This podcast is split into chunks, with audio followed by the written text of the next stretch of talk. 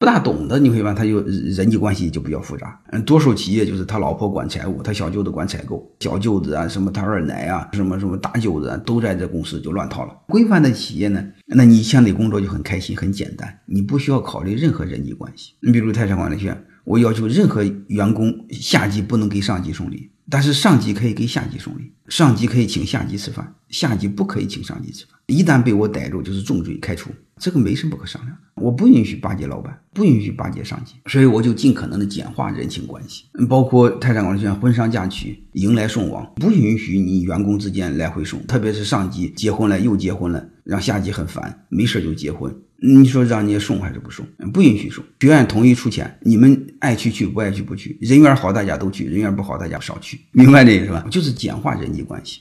欢迎各位同学的收听，可以联系助理加入马老师学习交流群189-6345-8480。